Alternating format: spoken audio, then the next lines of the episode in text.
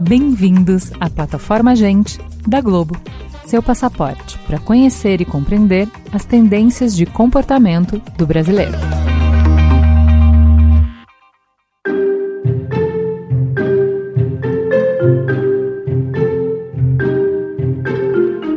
Fala a verdade. Você já fez alguma compra depois da indicação de um amigo, não fez? E depois de ver um anúncio? No rádio, na revista, no jornal, na TV? E na internet? Claro que já, né? Pois eis que há alguns anos surgiu uma espécie de híbrido entre o bom e velho boca a boca e a conhecida propaganda: o marketing de influência. Aquela mensagem publicitária que não chega pelos espaços reservados especificamente a ela, mas acompanhando o conteúdo dos nossos queridos creators e influenciadores digitais.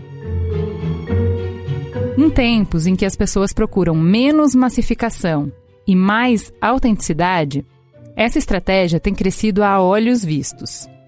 Segundo pesquisa da Rakuten de 2019, 80% dos consumidores já fizeram alguma compra recomendada por um influenciador. A força dessa tática é tal que, em meio a uma pandemia que bateu forte na economia, derrubou PIBs e mercados, e isso sem falar no incalculável e lastimável custo humano, claro, o marketing de influência se manteve firme e foi uma das principais alternativas das marcas para se conectar a seu público com um conteúdo relevante, humano e direcionado. E é para falar da força do marketing de influência e do impacto na economia nesse setor que eu reuni aqui uma mesa especial.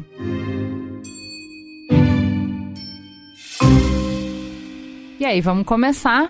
Seja muito bem-vinda, Vanessa. Quem é você na fila do pão? Quem sou eu na fila do pão? Essa pergunta é complexa de dizer.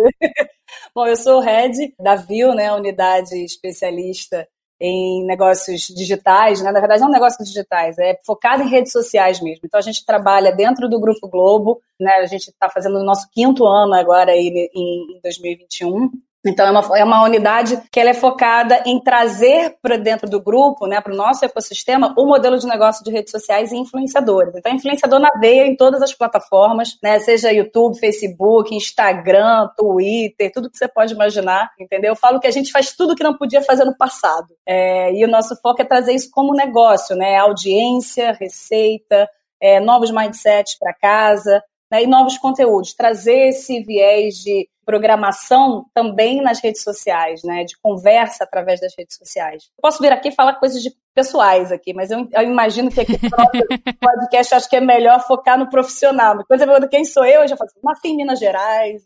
Pra cá é muito relevante, pra cá é muito relevante. Eu quero dizer que a, a vida pessoal de Vanessa é maravilhosa, porque ela é viajeira, ela canta muito, ela toca seu violão, então, assim, para um próximo podcast. Eu escrevi a biografia do Roupa Nova, aí você começa a Caramba, umas coisas. Olha assim. aí! Já ficou bem mais interessante. Eu tenho certeza que as pessoas vão te ouvir com mais interessância depois de saber esse detalhe de que você escreveu a biografia do Roupa Nova. Já que a gente está falando de influenciadores, vamos receber também Ricardo Silvestre. Seja muito bem-vindo. Ricardo, quem é você na fila do pão? Eu estou em busca dessa resposta até hoje, viu? Sobre quem sou eu na fila do pão. Mas vamos lá. Eu sou Ricardo Silvestre, sou publicitário e fundador da Black Influence, é uma agência de comunicação diversa, criativa e antirracista, e também especializada em influenciadores pretos. Nosso objetivo é conectar esses influenciadores, esses profissionais, às marcas, para ajudá-las nos seus processos de comunicação, para ajudá-las a se comunicarem de maneira correta e assertiva com a comunidade negra brasileira. Seja muito bem-vindo. E a gente não pode nunca falar de influenciador sem chamar a rainha dos influenciadores, Bia Granja. Quem é você na fila do pão, além da dona de tudo? eu, eu adoro essa porque eu estava pensando aqui que eu acho que na fila sou talvez quem organiza a fila, né? Total. É, a gente tá aqui, uau, chique pra chuchu, a, ca a cara e Augusta. Tia Augusta, você sabe o lado da. Eu entrego agora ela. Ela tem uma, um espírito de tia Augusta que, assim, gente, vocês não sabem o que é fazer uma excursão, tour com essa mulher, mesmo que o objetivo seja business. Não, é, tem, tem que ter uma diversão, né? Mas acho que eu tô aí organizando, né? Eu fundei a UPix há 15 anos, e faz 15 anos que a gente tá navegando, entendendo, desenvolvendo esse mercado né, de criação de conteúdo digital, de creators e agora né, também conhecidos como influenciadores. Então, o trabalho que a gente faz hoje é muito nesse sentido de conectar todas essas pontas, organizar a fila, né? E, e fazer com que todo mundo consiga um, trabalhar nesse mercado de um jeito muito mais gostosinho e com negócios sustentáveis e profissionais, enfim. Então, somos. Esse, esse é, o, é o meu lugar na fila do pão. Amo. Então vamos começar, Vanessa. Eu queria. Você não pode deixar passar em brancas nuvens assim um roupa nova, né? Como é que você sai de um jornalismo cultural, de uma pesquisa de pós-graduação de relação da poesia com a música para entrar com produtos Globo, integração de marcas e influenciadores. Que transição é essa? Qual é a lógica? Ô Ju, eu vou te falar, eu falo que a minha carreira não foi planejada, ela aconteceu. É, se eu tivesse lá na minha faculdade de comunicação tentando planejar a minha carreira, nunca conseguiria imaginar que eu estaria trabalhando com influenciadores fazendo o que eu estou fazendo hoje. Então é importante, às vezes, a gente fica tentando planejar, mas não planeja não, porque senão você não vai estar onde está o futuro, sabe? Vai você construindo isso. Eu sou uma comunicadora, né, cara? Assim, eu virar para você e falar, eu sou uma comunicadora, né? Então, é, eu sou uma estudiosa de comunicação de massa, escola de Frankfurt, mas a, a, a parada não fica lá. Né? Eu tenho falado muito que a gente saiu da era da comunicação de massa para a comunicação da massa. Eu tenho repetido muito essa frase. É, é uma mudança muito grande de mindset. Mas o, se você olhar, a gente está falando da mesma coisa, de como o ser humano se comunica, se expressa, se relaciona com o outro. Né? Quando eu fiz trabalho na, na pós, eu fiz trabalho comparando é, rádio com música, fiz trabalho, trabalho é, comparando poesia com música, como é que, na verdade, a música ajudou a trazer obras né, de poetas que a grande massa não, não conhecia e popularizar isso. No final das contas, na minha visão, eu estou falando de plataformas, entendeu? Como é que eu faço cross essas plataformas para falar com a sociedade, entendeu? Eu tenho uma história totalmente focada em startup, eu brinco que a Viu, por mais que esteja numa grande empresa, é minha quinta startup, e, e, aí, nesse, nessa trajetória, um dos empreendimentos que eu tive foi a questão do livro, que eu falei, cara, tô de saco cheio do que eu tô fazendo, vou fazer alguma coisa para ligar a paixão aqui de novo dessa pessoa, porque ela precisa ressurgir das cinzas, entendeu? E eu fui para música, porque a música não vivo sem. E aí fui ali construindo, falei, o que que ninguém nunca falou, que tem preconceito, que ninguém nunca tocou, e, e que tem material que tem riqueza. E daí eu acabei chegando roupa nova, mas é muito interessante quando eu olho a minha carreira assim, porque né, eu saio da comunicação eu entrei num, num, universo de tecnologia com conteúdo, né, na época de SVA, de serviço de valor agregado, uma startup que estava bombando e a gente ia tentando entender como é que fazer aquela notícia de 140 caracteres sendo sucinta e, e, não, e, não, e passando a informação sem deixar dúvida do que estava sendo falado. E tem uma responsabilidade ali, 140 caracteres, né? Então, é, dali a coisa foi degringolando para cada vez mais a tecnologia e, e, a comunicação e o conteúdo na minha vida. É, eu acabei tendo uma própria empresa de crowdfunding, e aí foi nessa época que eu conheci Felipe Neto, eu acabei vendendo a empresa que a gente estava fazendo, o Felipe conseguiu convencer a MEI que ter uma unidade no Brasil. Na época, quando a gente se conheceu, o Felipe falou, vem me ajudar a fazer isso, porque eu nunca fiz empresa e tal, e aí fui trabalhar com ele. Aí foi de cabeça, entendeu? Mas, de novo, né? A gente está o tempo inteiro falando sobre a voz, a importância da voz da pessoa que fala, da pessoa que escuta e também, sabe, volta com uma outra expressão de conteúdo. Então, para mim, no final, a resposta é 42, sabe? Aquela coisa. sei, não sei muito bem uma pergunta, mas a resposta eu sei que é 42. Ricardo, já você sempre é, atua nesse ambiente digital, né? É, você entrou já na faculdade de publicidade pensando nisso, focado nisso, e como é que você decidiu fundar a Black Influence? Na verdade, eu caí de paraquedas no digital, que é uma coisa que não era tão popular, né? O digital surgiu não faz tanto tempo assim, e acho que ele está passando a ter notoriedade agora, né? Até por conta de, de investimentos maiores de marcas. É, na faculdade, eu pensava muito em. Eu sempre trabalhei na área de mídia. Eu tenho passagem aí por cinco grandes agências de propaganda, onde eu sempre trabalhei com mídia, só que eu não conhecia ainda a mídia digital. E aí, dentro de agência, eu conhecia esse outro lado, né? Não era só mídia, televisão, rádio, mídia offline como a gente conhecia, mas também a mídia digital. E aí, como eu era super novinho, eu era estagiário, não sei o quê, me colocaram para conhecer o digital. E aí fui picado pelo bichinho do digital e, e, comecei a me apaixonar e nunca mais parei de fazer isso. A Black Influence nasceu a partir de uma necessidade minha de representatividade. Nessas agências onde eu trabalhei, eu sempre fui um dos únicos profissionais pretos e isso sempre foi muito difícil. Eu nunca tive uma referência. Então sempre foi muito difícil se manter no mercado enquanto uma das únicas pessoas pretas. É, sempre foi muito violento, né? É, e aí existem tem várias histórias de, de preconceito, de, de, não ser aceito em determinados lugares, até por conta de uma origem social diferente. A gente sabe que o mercado publicitário ele tem um perfil de profissionais ali, de faculdades, né, um perfil social também. E quando você não faz parte desse grupo, você é naturalmente escanteado, você não consegue se se integrar ali. Né? Então a galera tá falando da, da viagem para o exterior e você tá pensando na sua viagem para casa, que é na outra cidade ali, né? E que vai tomar a maior parte do seu tempo. Então é o desejo de criar Black Influence, na verdade, ele surgiu a partir de uma necessidade pessoal mesmo. Então, para resolver um problema social, né, que é a dificuldade de marcas se comunicarem com pessoas pretas, para resolver um problema pessoal, que é o de não se sentir à vontade em nenhuma agência, e para resolver um problema também profissional de influenciadores pretos, que não se sentem representados ainda. A gente fez uma, campanha, uma, uma pesquisa inédita recentemente que diz que, de fato, influenciadores pretos ganham menos. Então, o Black Influence surgiu nesse, nesse contexto, com esse intuito de ajudar a sociedade, de ajudar os influenciadores e também de me ajudar, que é algo que tem, tem surtido muito efeito positivo. Sensacional. Bia, pegando carona no que o Ricardo falou, o digital sempre foi muito natural para você. Você estava lá quando tudo começou, você faz, fez parte do início, né? Quando é que de diversão, de, de descoberta, de, desse senso de tem alguma coisa legal que a gente está fazendo juntos, você teve essa noção de que, cara, essa galera vai movimentar mais negócio do que sertanejo em propaganda de varejo na década de 90?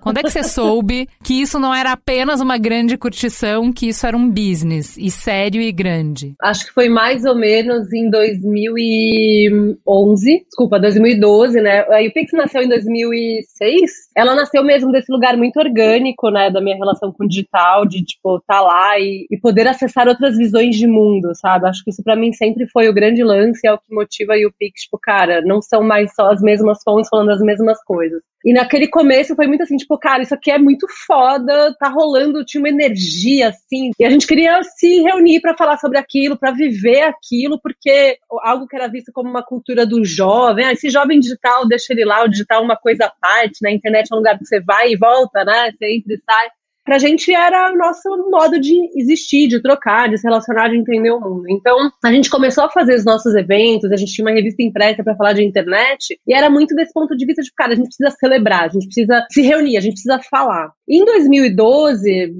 2010, 2011, mas acho que 2012 foi o momento que eu falei, cara, isso aqui é uma outra coisa. E eu sei que foi nesse momento porque foi em 2012 que a gente lançou uma feira de startups de creators. E a gente já tinha concursos de novos talentos, né, digitais, etc, etc. Mas nesse momento eu estava muito ligada ao universo startupeiro, tech crunches da vida. Eu tava viajando para o São Francisco com o meu marido, que é muito ligado a esse universo. Eu falei, cara, e, e, lá tinha essas feiras de startup, né? Então você ganhava tipo uma mesinha dessas mesas de bar alta e você e, a, e os investidores iam passando, você tinha tipo cinco minutos para fazer seu pitch. Era isso, era uma mesa alta de bar com um computador, um banner que o cara ficava distribuindo as coisas. Eu falei, cara, é isso, porque esses criadores de conteúdo eles são startups de conteúdo, né? Eles são esses novos negócios do universo digital dessa economia criativa ou dessa economia da influência. E eu falei, cara, eu quero ter uma feira de startup.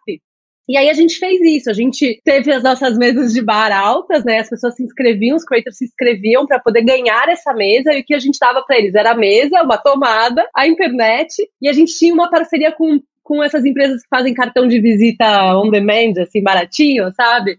E a gente dava o cartão de visita para ele, entendeu? E alguns a gente até ajudou a fazer o PPT para ele mostrar, fazer o pitch de venda. E a gente teve uma feira de startups, chamava Content Talent Expo, né? Que era a expo de, da, dos caras. Então foi nesse momento que eu falei, cara, isso é diferente. Acho que tem negócio aqui. Isso aqui não é só uma celebração, não é uma coisa de uma de cultura, movimentos né, sociais, culturais. Eu acho que é mais forte. A gente começou a estimular isso. Então, tipo, da, da Content Talent Expo, da feira a gente começou a ter um dia a mais dentro do evento que chamava UPix Business, que era só para falar de negócios, que era fechado ao público final. Então não entrava nenhum fã do youtuber, ninguém querendo derrubar o palco, tirar foto do Felipe Neto, era só o, o ecossistema, a indústria, né? Então foi nesse momento que a gente começou a sacar que tinha um lance muito louco ali que, que ia crescer muito, assim. É, muita gente fala que marketing de influência é um misto de propaganda com boca a boca. Vocês concordam? Como é que vocês definiriam marketing de influência? Como é que ele se relaciona com a publicidade que a gente está acostumado, que já usa celebridade há muitos anos na propaganda para endossar algum produto? Eu, eu, vou te falar que essa coisa de colocar rótulo, né, é uma mistura de propaganda com boca a boca. Eu já acho que já começa torto, porque no final das contas, assim, eu acho que o ambiente digital ele traz um olhar muito único. E não é que a gente pegou, misturou um com um e virou dois. Não, a gente misturou um com um e virou um. É um outro olhar, né? Quando a gente fala, por exemplo, da questão do boca a boca, eu não sei até que ponto quando a gente fala da questão do marketing de influência, quando um influenciador ele está colocando, né, o seu conteúdo, ele está vendendo a marca dele, ele já está vendendo a marca dele o tempo inteiro. Quando ele faz uma ação com o anunciante, aí ele está vendendo a marca dele e a marca do anunciante. A relação da venda de marcas, vamos dizer assim, né, ela está muito intrínseca. Ela deixa de estar tá nessa caixinha desse momento de publicidade, sabe? Eu acho que o boca a boca ele passou a ser mais interessante. Tem uma inteligência por trás daquilo em relação ao conteúdo, em relação aos dados, à performance, ao tempo do vídeo, a como é feito. E tudo isso ele está vendendo o tempo inteiro quem ele é e ele está vendendo também todas as outras coisas que ele quer promover a partir dele, porque ele é um canal. O cara, uma pessoa física é canal, uma pessoa física pode ser agência, uma pessoa física está ali como talento é, exibindo uma marca, e a pessoa que está escutando ele também pode ter, ter o mesmo comportamento. Ali também não é só audiência, né? Todas as coisas todas um pouco se misturam eu concordo muito com a Vanessa, assim, eu acho que quando chega uma coisa nova, diferente, a gente tenta colocar e comparar com coisas que a gente já conhece, né? A gente tem um problema para aceitar que de repente tem uma coisa que ela é realmente nova e que ela tá vindo de lugares que são essencialmente diferentes. Eu acho que quando a gente fala de marketing, a gente já tenta fazer um paralelo com coisas que a gente acontece. Só que eu acho que a, a, a propaganda como ela vinha sendo feita antes do digital, ela, é, ela nasce de um lugar diferente, porque a propaganda no antes, né, no mundo que as marcas viviam ali, ela era algo onde a marca era 100% protagonista, onde ela tinha total controle da mensagem, onde a, a grande, o grande lance da publicidade era comprar audiência. Eu preciso mostrar essa bela peça que eu criei com a minha bela agência, com meu belo, minha bela produtora para a maior quantidade possível de pessoas no melhor horário nobre, na melhor corta-capa de revista, no, na melhor rádio. Era uma economia da audiência. A gente era uma audiência, a gente não tinha um sei em nada disso, né? E eu acho que quando a gente entra para esse rolê de influência, eu acho que o que se constrói aqui, apesar de que sim, você pode passar mensagens, aterrizar narrativas de marca, etc., ela vem de um lugar muito mais de de comunidade mesmo, né? Então, de coisas que são construídas junto com um monte de pessoas. Tipo, antes você colocava essa propaganda no ar, e o meu trabalho aqui está feito, vou para a próxima. Agora, a partir do momento que você publica qualquer coisa, que você começa essa construção. Tipo, marcas são construções coletivas. Eu vejo que o marketing de influência, ele vem muito nesse lugar. Porque são pessoas. Tudo bem, o boca a boca, né? Só que eu acho que é um boca a boca com um pouco mais de intenção, porque não é esse zoom, zoom, zoom de, ai, ah, um,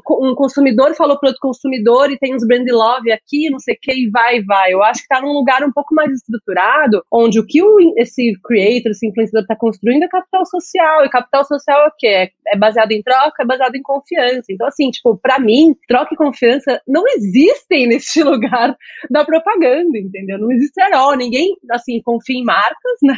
E, e, e, as marcas não trocam com ninguém, né? A propaganda não troca. A propaganda é a protagonista do seu rolê em busca do seu leão e, do, e seja lá o que for que a publicidade está buscando. Então, é, eu sempre falo, assim, publicidade, ela sempre foi muito alcance, no digital, com dinheiro você compra alcance, mas você não constrói relevância. O marketing influência, para mim, é, é o marketing de relevância, a economia da, de, da relevância. Perfeito. Quando a gente pensa em propaganda, na verdade, a gente pensa numa coisa muito limitada, né? É algo muito ultrapassado, porque justamente foi o que a Bia falou, assim, existe muito uma, um pensamento fechado sobre isso. Então, as marcas procuravam agências de propaganda com o objetivo específico de falar com X pessoas, de tentar oferecer aquele produto ali é, tentar aumentar aquela exposição na televisão, no rádio ou em qualquer outro meio. E o marketing de influência, né, ele é extremamente estratégico por conta disso. Não é só sobre alcance, né? A gente consegue também incrementar esse alcance, ter isso de uma forma muito exponencial, mas é, é sobre relevância, é sobre proximidade com os consumidores, né? É sobre utilizar pessoas estratégicas, creators, influenciadores estratégicos que se aproximam dessa comunidade, né, que estão ali no dia a dia, que falem uma linguagem acessível para todo mundo. Acho que a propaganda como um todo ela acaba, ela sempre foi limitada nesse sentido e o marketing de influência nos permite sair dessa caixa, né? Nos permite tentar uma série de possibilidades, até falando em comunicação mesmo. Então a gente consegue criar, contar novas histórias a partir de novas narrativas, de novas vivências que são vindas desses influenciadores. Né? Então a, a propaganda como a gente conhece, ela é completamente o contrário disso. É sempre uma mesma narrativa, sempre construída pelas mesmas pessoas e que, que é comunicada ali através de um ator, de uma atriz, que nem sempre representa a maior parte das pessoas. Então, é, acima de tudo, o marketing de influência é muito estratégico por conta disso. Então, é, com toda essa estratégia, essas múltiplas possibilidades de contar histórias a partir de pontos de vista e de vivências muito diferentes, é, a partir dessa é, de uma comunicação baseada em troca e confiança, como vocês falaram, é, a gente caminhou um longo caminho, né, Bia? Você contou do início, de quando você viu é, o potencial. A gente vai falar agora é, sobre como a pandemia afetou esse mercado, mas eu queria que você introduzisse antes falando um pouco de como esse mercado evoluiu em termos de, de quanto movimenta de verba publicitária, já é um mercado que faz frente à publicidade tradicional? Qual é a relevância que o marketing de influência já conquistou? Você quer dados, né, Juliana? Sempre.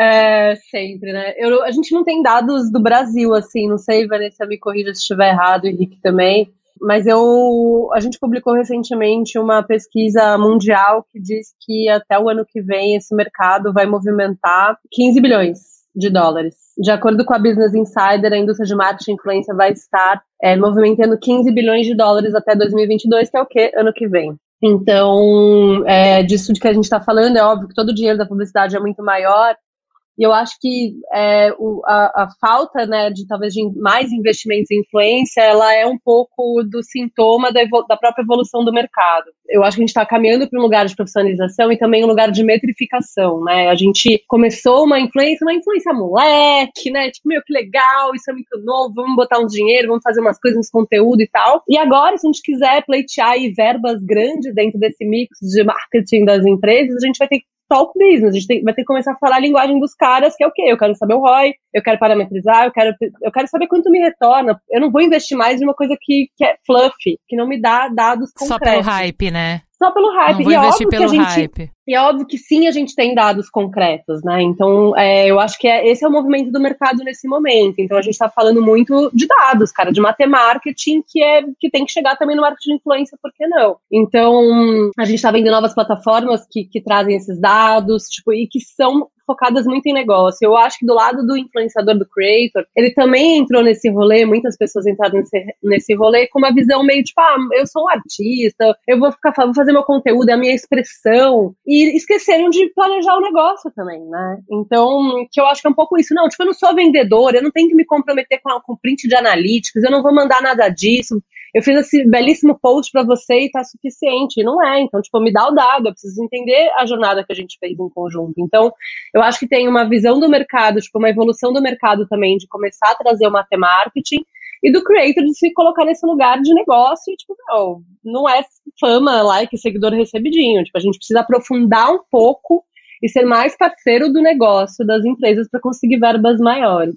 Perfeito. Ricardo, queria o seu recorte aqui é, como é que você vê? É, você falou que você criou a empresa, a agência, justamente por perceber que não existia esse mercado, não estava posto, né? Nem as marcas sabiam com que influenciadores pretos conversar e nem os influenciadores pretos tinham essa representatividade. O que, que você vê que a gente já caminhou é, em relação a isso e o que, que ainda falta a gente caminhar?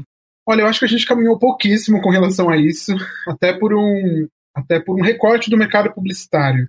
Né? Quando a gente olha para agência de propaganda, a gente está falando de um mercado onde 3% dos profissionais são pretos. Isso naturalmente acaba se espelhando na sociedade, se espelhando no marketing de influência, no mercado como a gente conhece. É um mercado de nicho, né, Ricardo? Eu acho ótimo, assim, que a gente nunca percebe, né? A gente nunca racializa o branco, né? Exatamente. Então, se eu colocar uma agência black, então ela é uma agência de nicho, né? Sendo que a maior parte da população. Aí eu ter toda a publicidade só de branco não é um mercado de nicho. Ah, essas agências elas só falam com branco, elas são nichadas. Exato. A gente ouve isso o tempo todo, assim. Quando a gente ouve nicho, a gente pensa numa limitação né? Uma coisa nichada, uma coisa limitada ali aquilo. E não é sobre isso, né? Quando a gente fala em diversidade, em representatividade, é pelo contrário, é sobre expandir esses horizontes, é sobre falar com mais pessoas e é sobre fazer mais pessoas se sentirem representadas. Acho que como próximos passos, assim, é, eu sinto muito uma falta até de humildade de marcas de se, de se reconhecerem como parte de um problema. Né? As marcas elas são construídas por pessoas.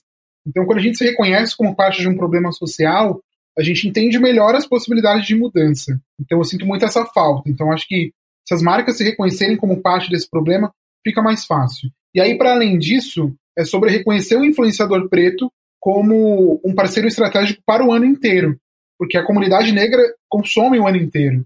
Né? A comunidade negra brasileira, especificamente, consome quase 2 trilhões de reais anualmente.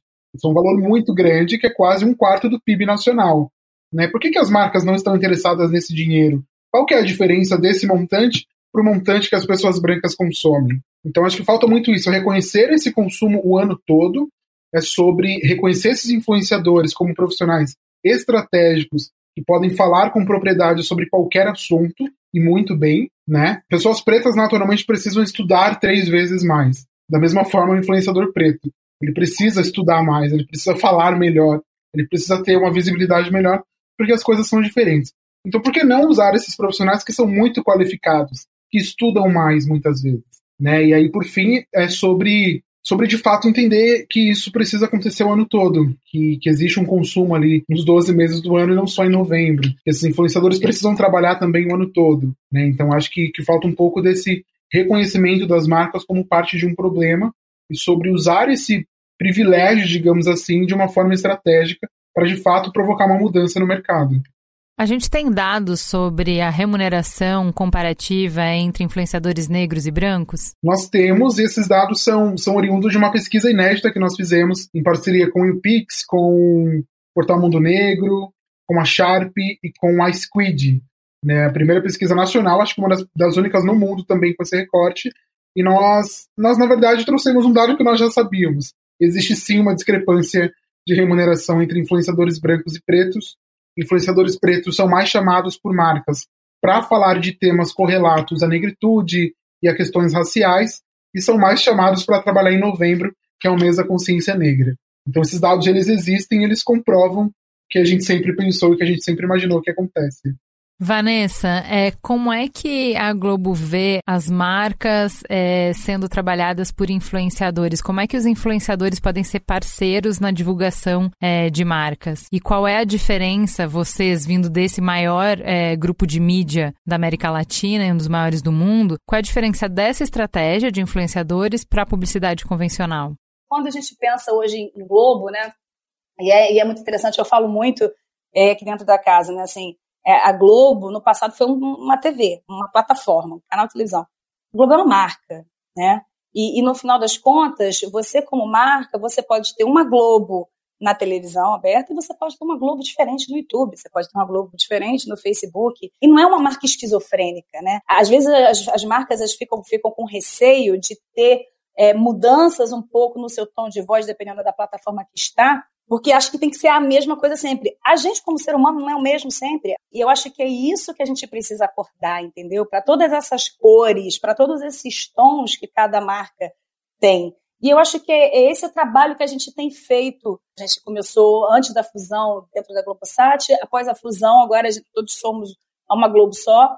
É, e, foi, e tem sido bem interessante, porque é, você tem o GNT na televisão, mas você vai no GNT no, no, no, YouTube, tem uma programação ali que não necessariamente é a mesma programação que está na televisão, tem um recorte diferente, tem uma edição diferente. Até mesmo a edição que você pega, se eu quero pegar um, um Lady Night e colocar no YouTube, até a edição, porque a edição ela é expressão, né? Você, através de uma edição, você consegue trazer uma outra narrativa. É linguagem.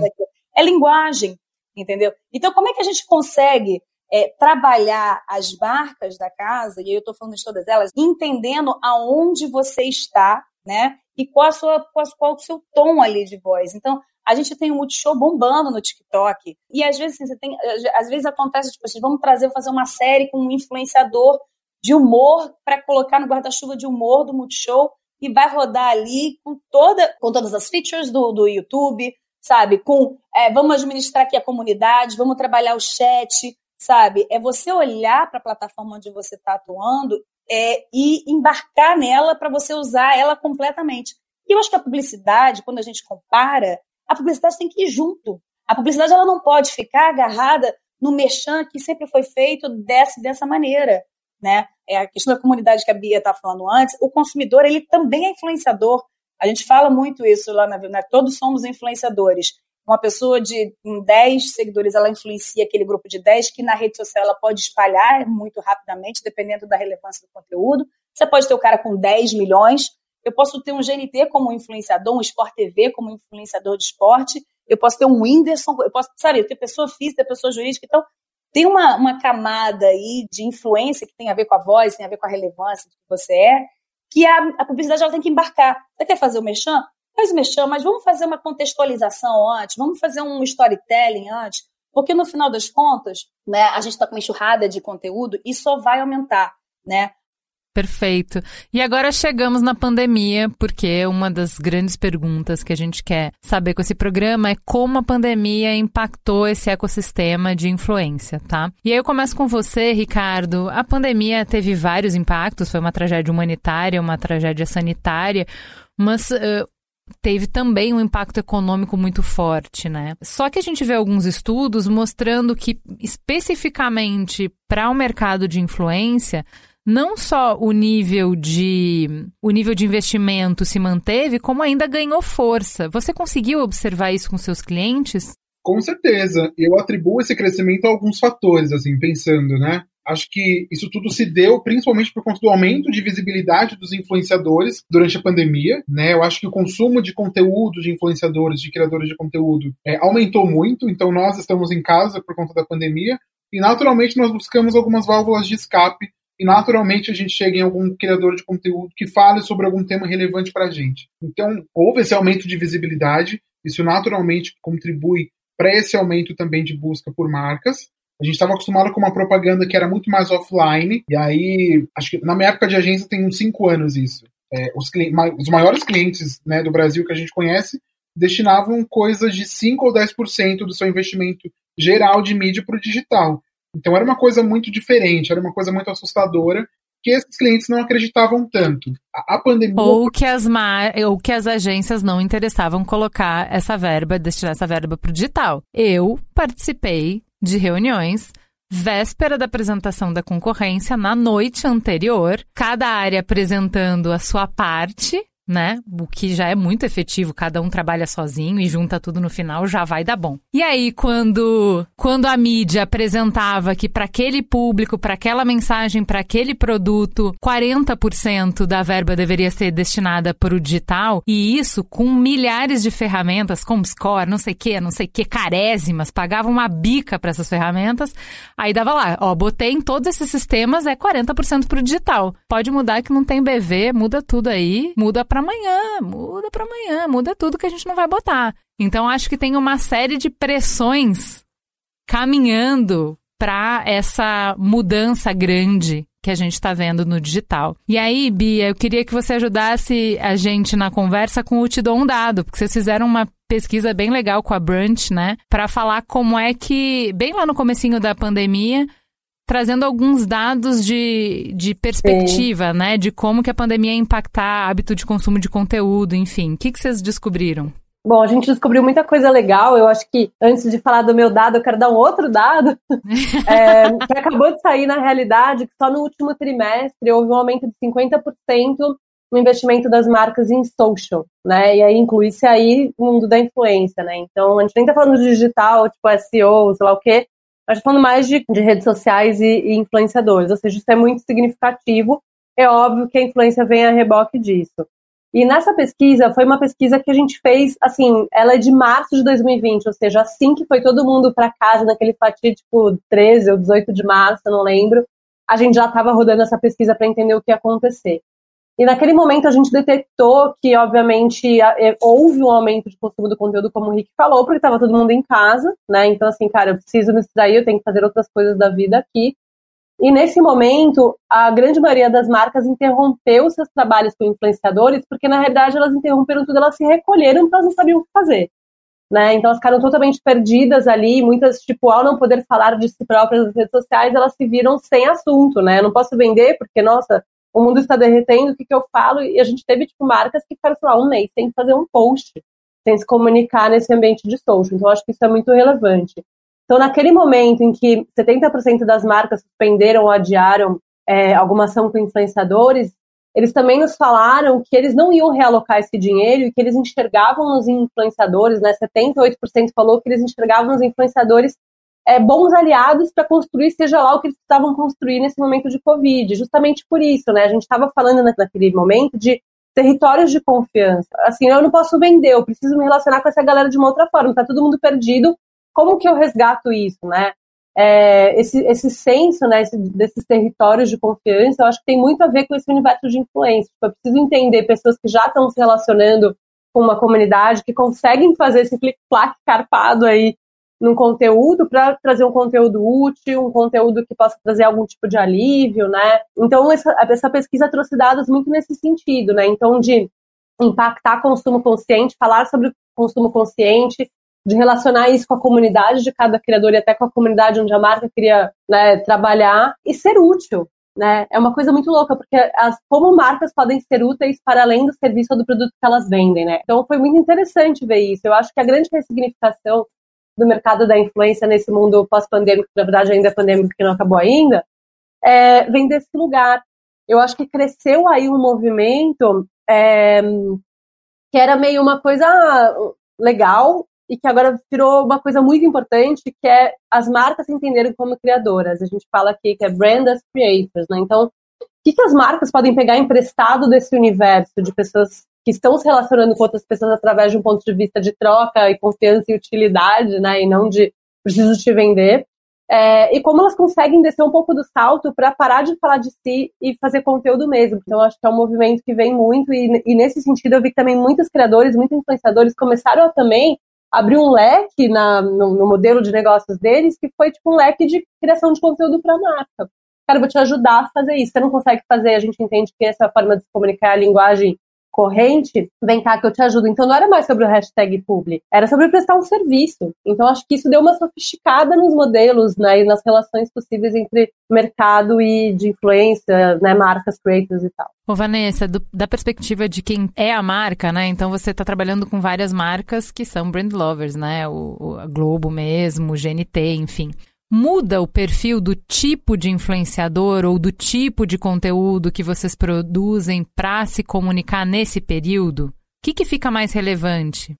Ô, Ju, mudou, mudou bastante, né? A gente, quando começou a pandemia, é, não só o linear teve que olhar a grade, mas a gente teve que entender como é que iria seguir no, no digital, com quem, quando, como.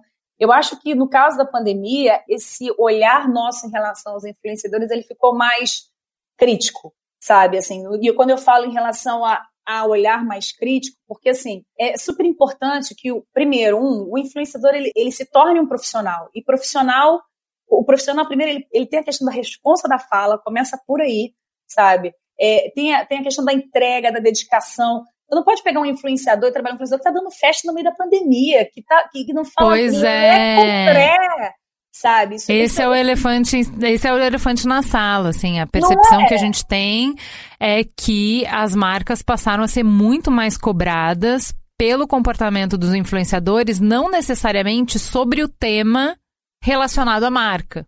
Né? Então, é, como a vida dos influenciadores ela está sendo transmitida o tempo inteiro, né? Então, sei lá, eu tenho, eu fechei uma parceria com o influenciador X, um youtuber no canal do YouTube todo o canal, tudo que ele publicou, tudo que ele subiu de vídeo, pode estar tá super corretinho, a linguagem tá correta, a frequência tá certa, tá tudo certo. Se ele botar um stories fazendo uma festa, isso impacta no conteúdo do YouTube. Por, quê? Pelo, por isso que a Bia Igreja falou desde o início, que assim, a gente tá falando de confiança, a gente tá falando de troca. Então, que moral você tem para falar qualquer coisa se lá no stories ou em qualquer rede, no Twitter, onde for, você foi contra alguma coisa que é um valor da marca, né? Ou da comunidade que essa marca está tentando se comunicar. Isso, isso é muito importante, assim, e, é, e acho que é fundamental dizer que, assim, é, no passado a marca ela contratava um talento e ela achava que a voz do talento era dela, né? Assim, Eu falo, eu, vou, eu dou o roteiro aqui, ele só repete, é como se fosse um macaco de, de imitação, né? Na verdade, ele está ali sendo pago para isso. Não é isso, né? No final das contas, você tem o, o, o, influenciador, que tem a voz dele, e a marca ela precisa se preocupar com a voz dela. Mas sabe aquele ditado? Diga-me com quem andas e te direi quem és? Assim, minha avó falava muito isso. No final das contas, o ponto é com quem você, quais são os seus valores e com quem você está se associando. Né? É importante ter esse, esse, olhar na hora que você escolhe uma influência para trabalhar. A gente continua produzindo conteúdo para caramba. A gente fez muitas lives de música, projetos ousados para caramba no meio da pandemia. A gente inventou coisas que não estavam né, é, é, planejadas antes da pandemia. Mas esse olhar o tempo inteiro de com quem a gente estava trabalhando. No final das contas, a gente acabava trazendo pessoas que a gente já tem uma confiança maior no trabalho daquela pessoa, da mesma forma que aquela pessoa tem uma confiança na gente como marca, né?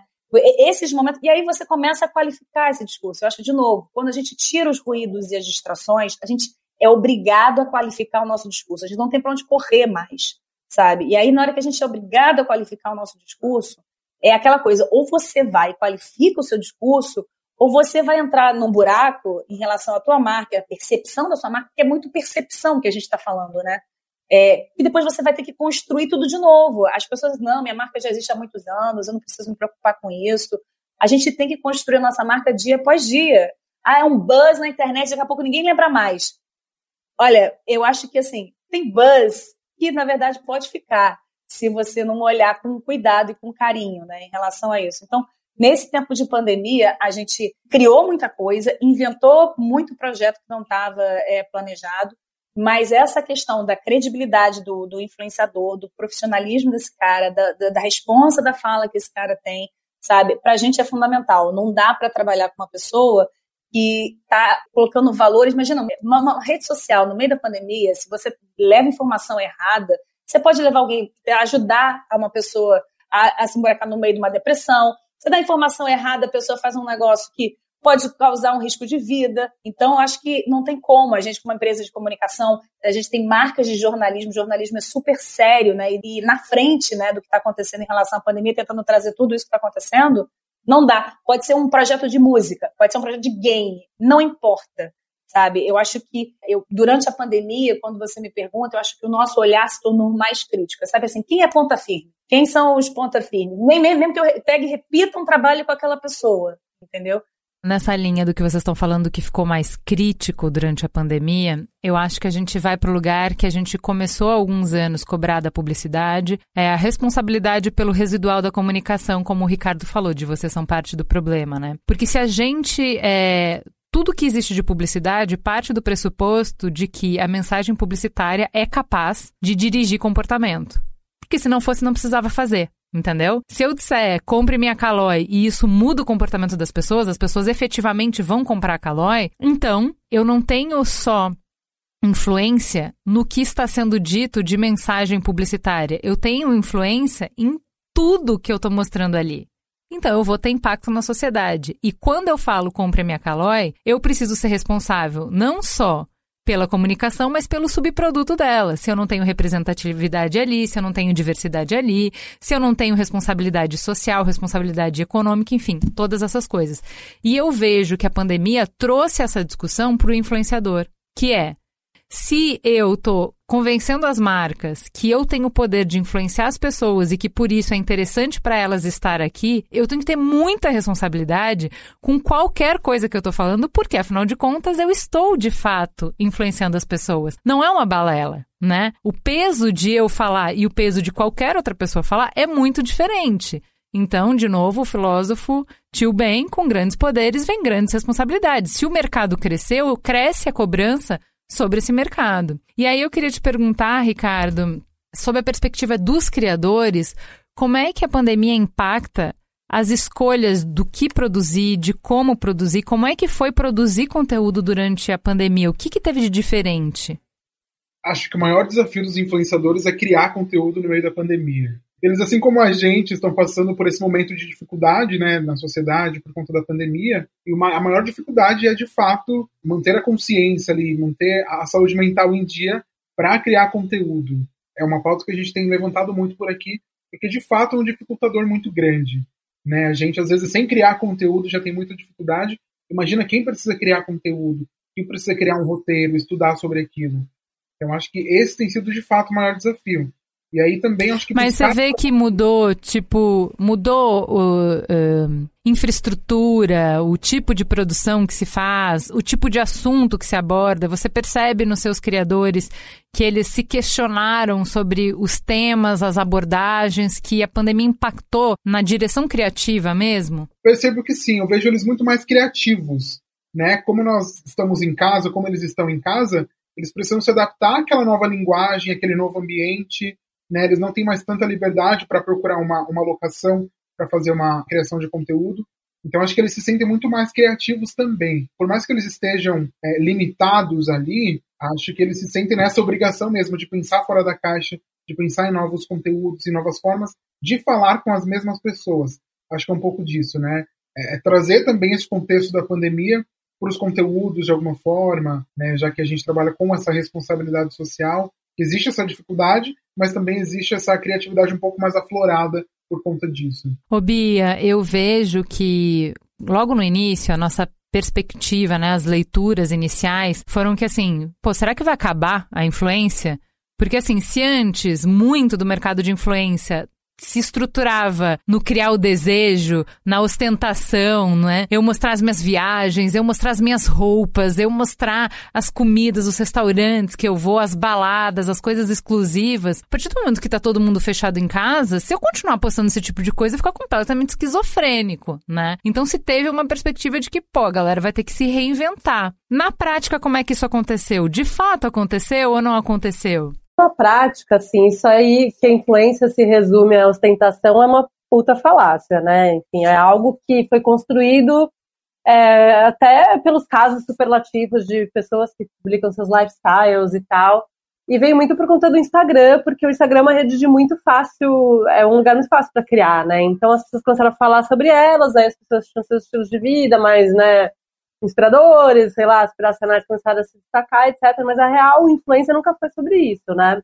Então, na verdade, eu acho que a gente viu foi que é, olhar para a influência, o mercado de influência, tendo como pedra fundamental do que def o define é, essa coisa da ostentação do lifestyle, isso caiu por terra. E eu acho que é uma coisa maravilhosa, porque a gente pode voltar para o começo de tudo e pensar muito mais nessas relações de confiança, de troca, verdadeiras, né, genuínas, com autenticidade, e menos essa coisa fluffy da revista Caras, entendeu? Eu vejo que a, a influência, ela está muito mais ligada hoje a essa questão dos nichos, da, da, dos territórios, dos temas, das, de você ser uma autoridade, um guia, uma liderança, e não tipo, um grande herói da vida incrível, sabe? Então, acho que resgatou-se isso, porque quando a gente começou esse mercado de criadores de conteúdo, quando ninguém era chamado de influenciador, era chamado de blogueiro, de né, twitteiro, fotologueiro, arcuteiro, youtuber, né? As pessoas eram conhecidas pelas redes onde elas produziam, entendeu? Então era uma visão muito mais do ponto de vista da criação e menos utilitarista, que era a visão da marca. Quando a marca começou a olhar para esse negócio, ela pensou, cara, eu preciso que essa pessoa influencie a minha a compra, entendeu? E as, e as coisas foram, foram mudando de nome. E naquela época era muito sobre criar um conteúdo que era útil. Tipo, porra, eu li o B9 lá atrás, porque me trazia informação, porque não era o meio só, né, o meio mensagem do Upmark, o blog do Adonis, sei lá o quê. Tipo, era uma nova visão sobre as coisas, sobre o mesmo assunto. E era isso que a gente estava buscando, esse senso de, de identidade, de identificação, de relação. Então, acho que a gente voltou para isso. Eu acho que o lifestyle, né, ele nunca vai morrer. Eu sempre brinco, todo mundo tem uma life e tem um style, então isso vai estar tá na pauta.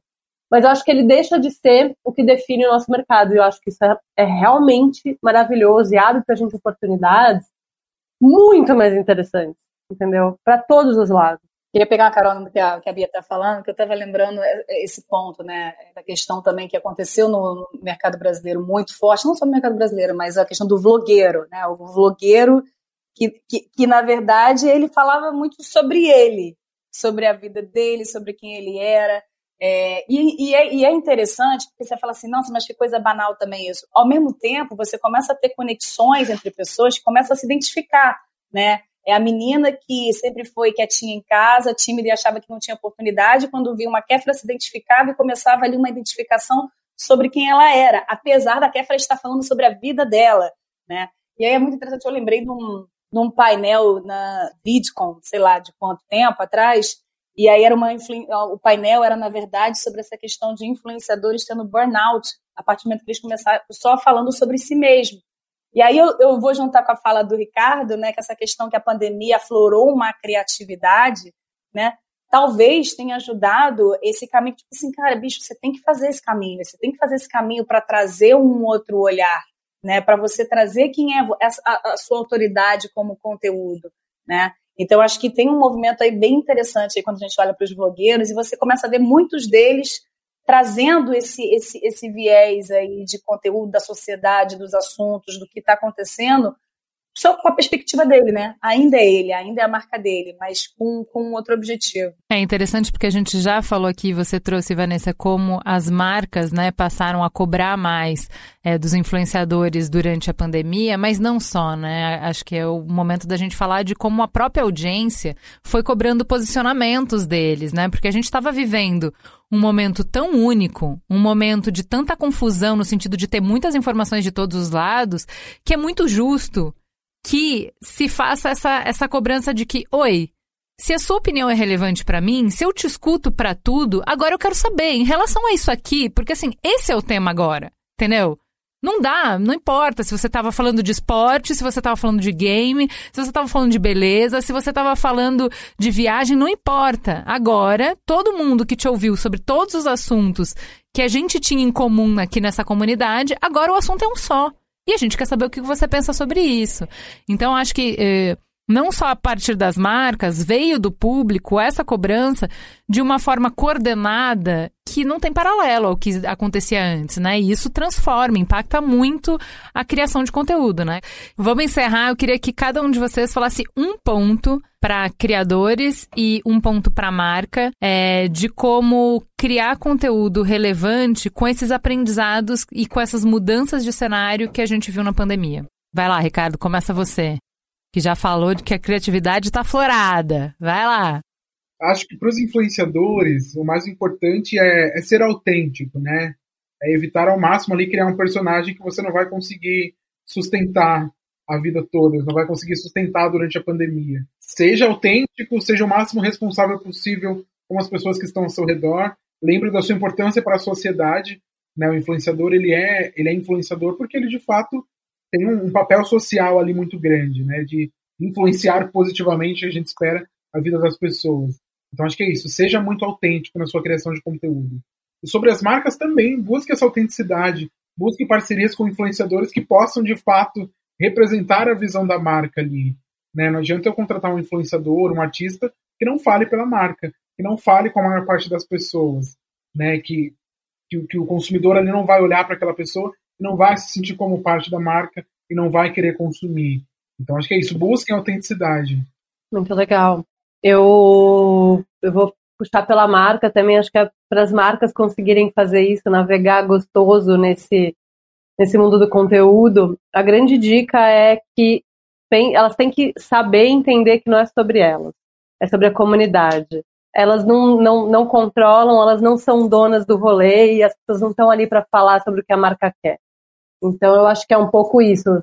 Puxa pelo nariz, salta pela boca, respira e, e aprenda a, a, a, fazer amizades com quem está né, no, no patamar que você sempre achou que era inferior ao seu eu acho que a escuta é muito importante, né? Eu acho que as conversas elas devem de fato orientar tudo que a marca faz em termos de conteúdo, porque afinal o social serve para isso, senão você pode fazer seu banner que, que é melhor. E eu acho que para os creators, né, para os influenciadores, eu dou muito, é, muito RT no que o Rick está falando, mas eu acho que é, falta um pouco de propósito, assim. Eu acho que a principal coisa que os creators deveriam estar fazendo agora é entender por que, que, eles querem tirar dessa experiência de fazer conteúdo. Eu acho que pouca gente tem essa clareza e por isso que eles não conseguem crescer, deslanchar ou até transformar isso em um conteúdo melhor, com mais engajamento. Tipo, quando eu olho o universo de pessoas criando conteúdo no digital, todo mundo está louco para hackear o algoritmo e crescer no Instagram. Pelo amor, me ajude, me, me ajude como eu ganho seguidor, como eu aumento meu engajamento, eu quero arrastar para cima e não sei o quê, e isso é uma grande besteira, tá? É, então, acho que tem um pouco a ver com esse negócio que o Ricardo fala de autenticidade, de tipo, entender o seu rolê, por que, que você está aqui, e a partir do, da sua clareza sobre esse tema, você vai conseguir desenvolver seu conteúdo, sua comunidade, o seu negócio e as outras coisas. Eu concordo com os dois, no gênero no migral.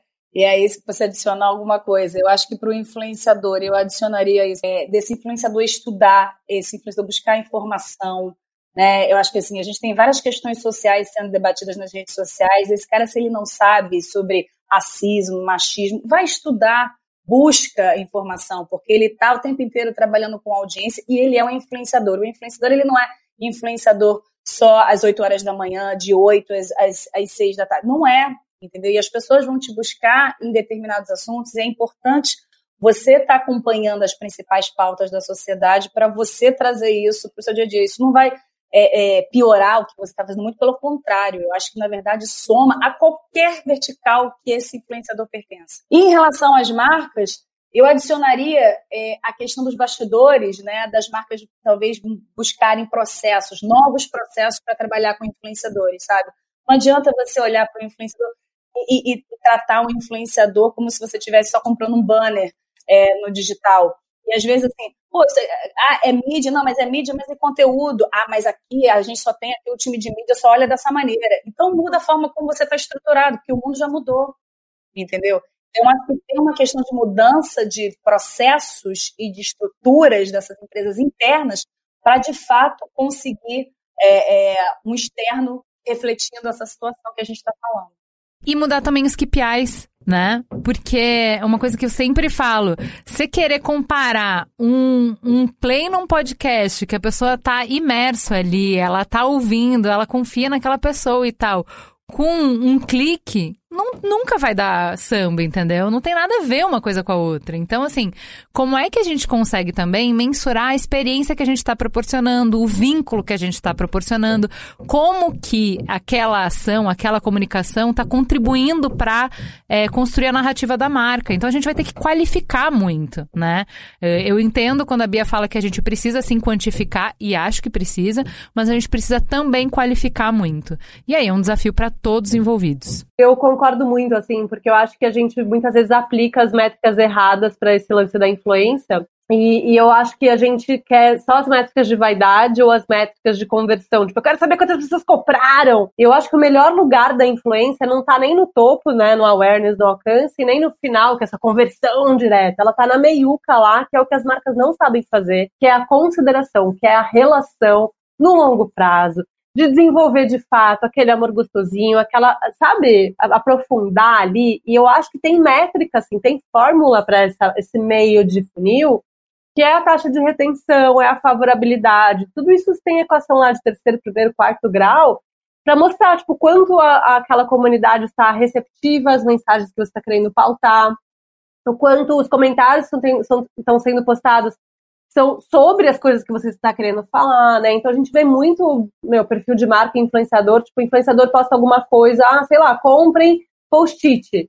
E aí os comentários são sobre o pijama, sobre o cabelo, sobre o óculos, sobre o batom. Tipo, não tem retenção aí. Então essa mensagem não foi capturada, não criou-se uma relação. Isso, e essa é a relação quali, de saber que a, a, a conversa pegou. E e no, perfil das marcas também. Muitas marcas postam, ah, postei, uhul, me livrei, fiz o post do dia, não ficam no post para fazer plantão e conversar, até porque muitas marcas, tipo, por não estimularem esse tipo de conversa com as suas comunidades, só ficam ali recebendo reclamação, então vira um grande saque, né? Então a gente sempre fala assim, as marcas que a gente atende na consultoria da UP, a gente fala, cara, você postou alguma coisa, duas horas é, conversando sobre esse conteúdo. Que inclusive isso vai orientar, vai educar a sua comunidade para o tipo de interação que você quer ver ali. Né? E ao invés de você entrar no perfil da marca e o, e o principal, ou, né, o, o, comentário mais curtido, né, mais importante, se alguma reclamação, talvez você tenha a chance de fazer com que aquilo seja sobre, de fato, o conteúdo que você está postando. Então, eu acho que esse meio do funil aí é a interessância, né? É a, é a beleza da, da, da influência, do conteúdo, né? E de tudo isso que a gente faz no digital. Gente, vocês têm conteúdo para mais de metro, dava para conversar muito mais sobre isso. Tem várias perguntas aqui que eu não pude fazer, mas eu queria agradecer todos vocês por tão generosamente compartilharem o que vocês conhecem com a gente. Muito obrigada, foi uma delícia receber vocês aqui. Yay, obrigada. Foi maravilhosa. Beijo. E a gente volta no próximo programa. Gente é onde tudo começa. É o ponto de partida. Gente é matéria-prima para criar algo novo e relevante. uma fonte de conhecimento viva que revela comportamentos, histórias e tendências. É inspiração. Sua próxima grande ideia começa com Gente, a plataforma de insights da Globo. Para conhecer mais, acesse gente.globo.com.